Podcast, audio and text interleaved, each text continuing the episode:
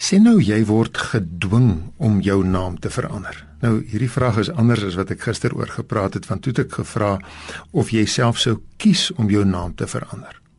Maar sien nou maar iemand dwing jou daarvoor. Ek wil u vat na die boek Daniël toe waar daar vier manne is wat gedwonge hulle name moes laat verander. Nou hulle was vier jong Israeliete wat na 'n oorlog weggevat is uit die land Israel na die na die stad Babel toe deur koning Nebukadneser. En toe word hierdie vier jong manne gedwing om in die paleis te gaan werk. Nou, eintlik, menslik gesproke was dit 'n goeie geleentheid.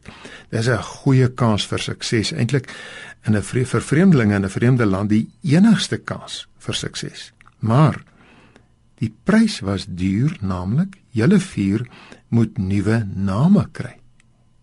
Ek wil dit vir u lees uit Daniël 1 vers 6.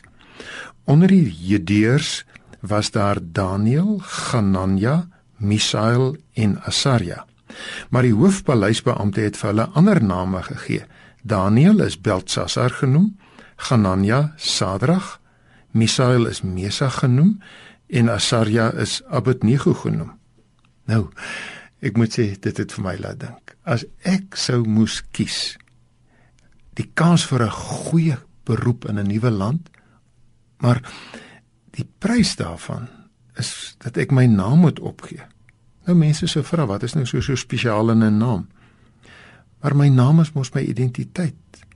En hier by hierdie vier Joodse manne het die naam iets ekstra aangenaam want hulle Joodse name het almal God se naam bevat. En hulle nuwe name het almal die afgod van daai land se naam bevat. Jo, dis 'n groot keuse. Nou wat was hulle besluit? Weet jy, Daniel, oftewel Beltsassar het gesê ek vat die nuwe naam. Ek gaan die Here dien, my Here dien in 'n vreemde land met hierdie vreemde naam. Hy het eintlik gesê julle kan God uit my naam uithaal. Maar julle kan nie God uit my hart uithaal nie. En daarom het Daniel vir 70 jaar onder 'n nuwe naam en onder 'n verskillende klomp konings sy Here gedien. En die ander 3 manne, weet jy, hulle het beroemd geword onder hulle nuwe name. Want daai 3 manne, Sadrag, Mesach en Abednego, was die 3 manne wat in die brandende oond gegooi is. En die Here het hulle uit daardie brandende oond gered en hulle het die God van Israel se naam bekend gemaak daar in Babel. En daarom, my advies, los die geveg oor name, dien die Here, maak nie saak wat die naam is nie.